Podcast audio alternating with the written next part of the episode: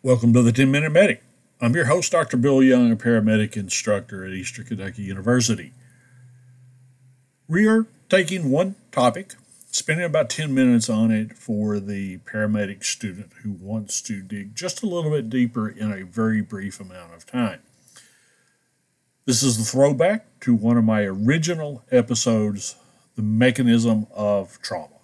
We're going to take a look at some of the physics of trauma and how this would be important to you. In order to fully understand the forces that go into causing of trauma, we're going to have to take a little bit of a look at physics itself.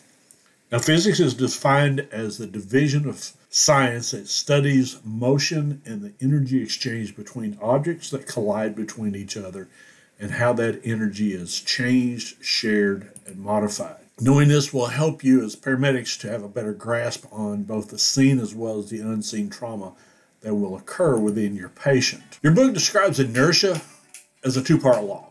Now, it's stated as a body in motion will tend to remain in motion unless something else acts upon it to slow it down. Now, the reverse is true as well. If a body is at rest, it'll tend to stay at rest unless there's an outside force that forces it to move upon it. Now, this first law is known as Newton's first law. Think of it this way if a bullet is fired from a gun, it'll continue to move in a straight line until something impacts it or gravity begins to overcome its movement. At that time, it'll either stop or it'll change directions. According to Newton, energy is the ability to do work. Work in its simplest form is considered the ability for movement between two objects. Since the law of conservation states that energy can't be created or destroyed, but can only be changed from one form to another or transferred from one object to another, we consider that energy is simply being transferred from, in this situation, from the car into the tree. Now, this is seen in the impact of wind, uh, any type of an auto impacts an immovable object. The energy from which the auto has upon movement is transferred into the tree, which is then moved on into the ground. We refer to this energy as kinetic energy, or for short, KE. It's dependent upon several variables, including how much it weighs, as well as how fast it travels. Now, these are going to be some pretty important concepts that you're going to want to pay attention to in just a minute, in particular, because one of them is going to carry more of an impact than the other would. While you don't need to use the formula outlined in the book to determine kinetic energy, you must keep in mind that the speed of an object has an exponential effect on the amount of energy that's available. And that's what I was just speaking about. Speed definitely has more of an impact than does the weight of an object. By way of example, let's take a look at this 150 pound person who's traveling on the interstate. The amount of kinetic energy that's available with the movement of that person while traveling at 30 miles an hour is 67,500 KE units.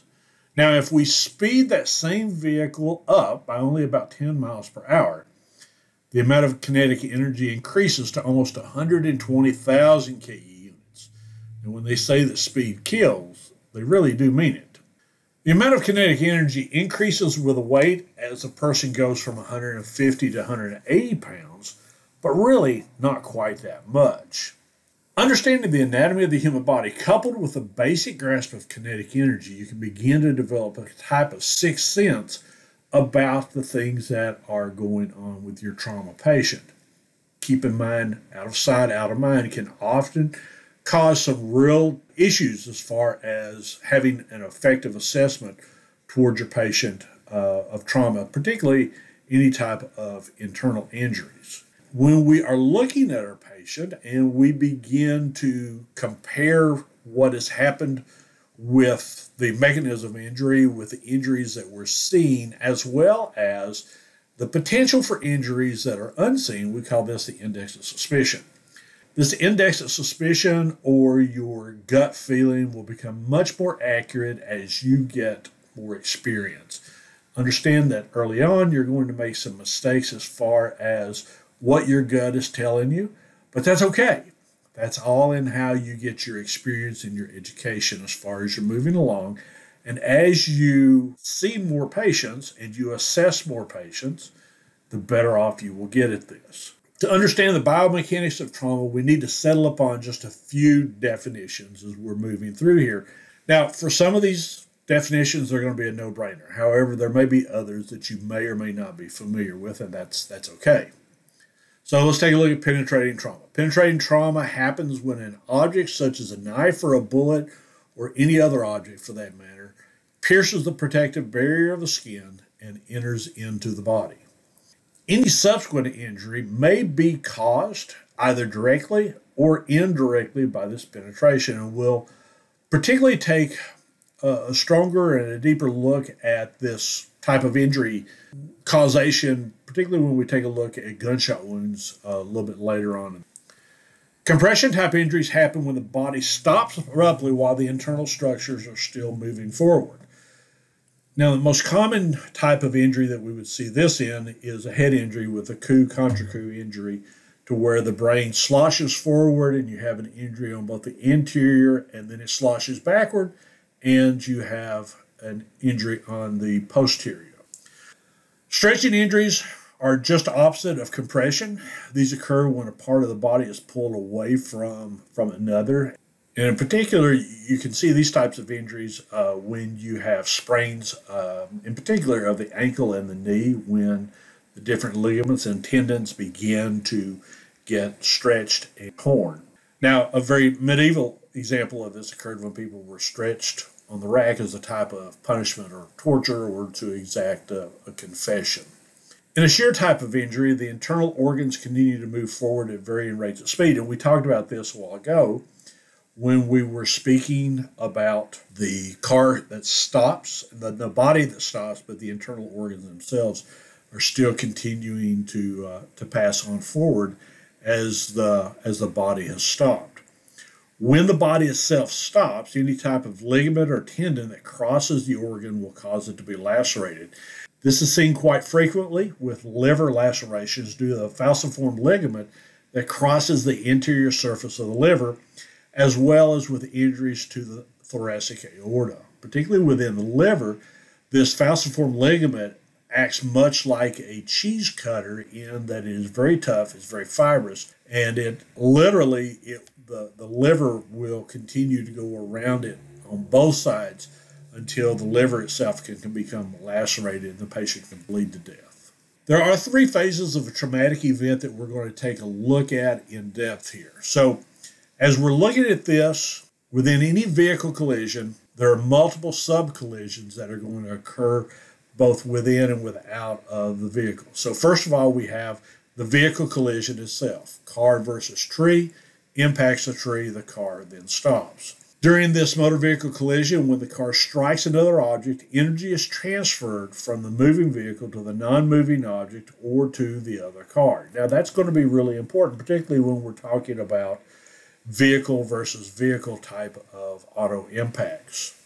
Thankfully, today, cars are not the tanks that they used to be back in the late 60s and, and 70s, but they are now designed with crumple zones, particularly in front of the vehicle, so as to absorb as much of the energy as possible. Now, the important thing about this absorption of energy is that if it's absorbed into the vehicle, then that means it's not being absorbed into the patient's body, which ultimately results in less trauma or less potential of trauma for the patient. Although the vehicle is stopped, the occupants, even if they are restrained, are continuing to move along at the same speed at which the vehicle was moving. Now, the body collision is the second aspect of a collision that occurs, and this happens when the body strikes the interior of the vehicle including the restraint devices, the airbag, the seat belts, or anything else that are found inside of the vehicle. As your patient makes contact, the energy contained in the patient's body is now transformed to energy that will damage or potentially cause damage to the patient's internal organs. The body stops, but as we spoke earlier, the organs themselves will continue to move forward until they impact the uh, bony structures of the musculoskeletal system that will help to stop them. Tissues and organs in the patient's body will continue to slide in a forward direction, impacting either each other, which can cause some trauma, or the bony surfaces of the thorax or the pelvis. This phase of collision can cause compression, stretch, or shear injuries as the organs continue to move forward with about the same amount of force as was originally in the vehicle. Secondary collisions occur when anything loose within the vehicle now strikes the passengers within the car. On a professional note, this is why that is so very important that loose items be secured in the back of an ambulance. The last thing you really want is a monitor sliding around in the back of the ambulance upon an impact. Thanks for listening to this week's offering of the 10 Minute Medic.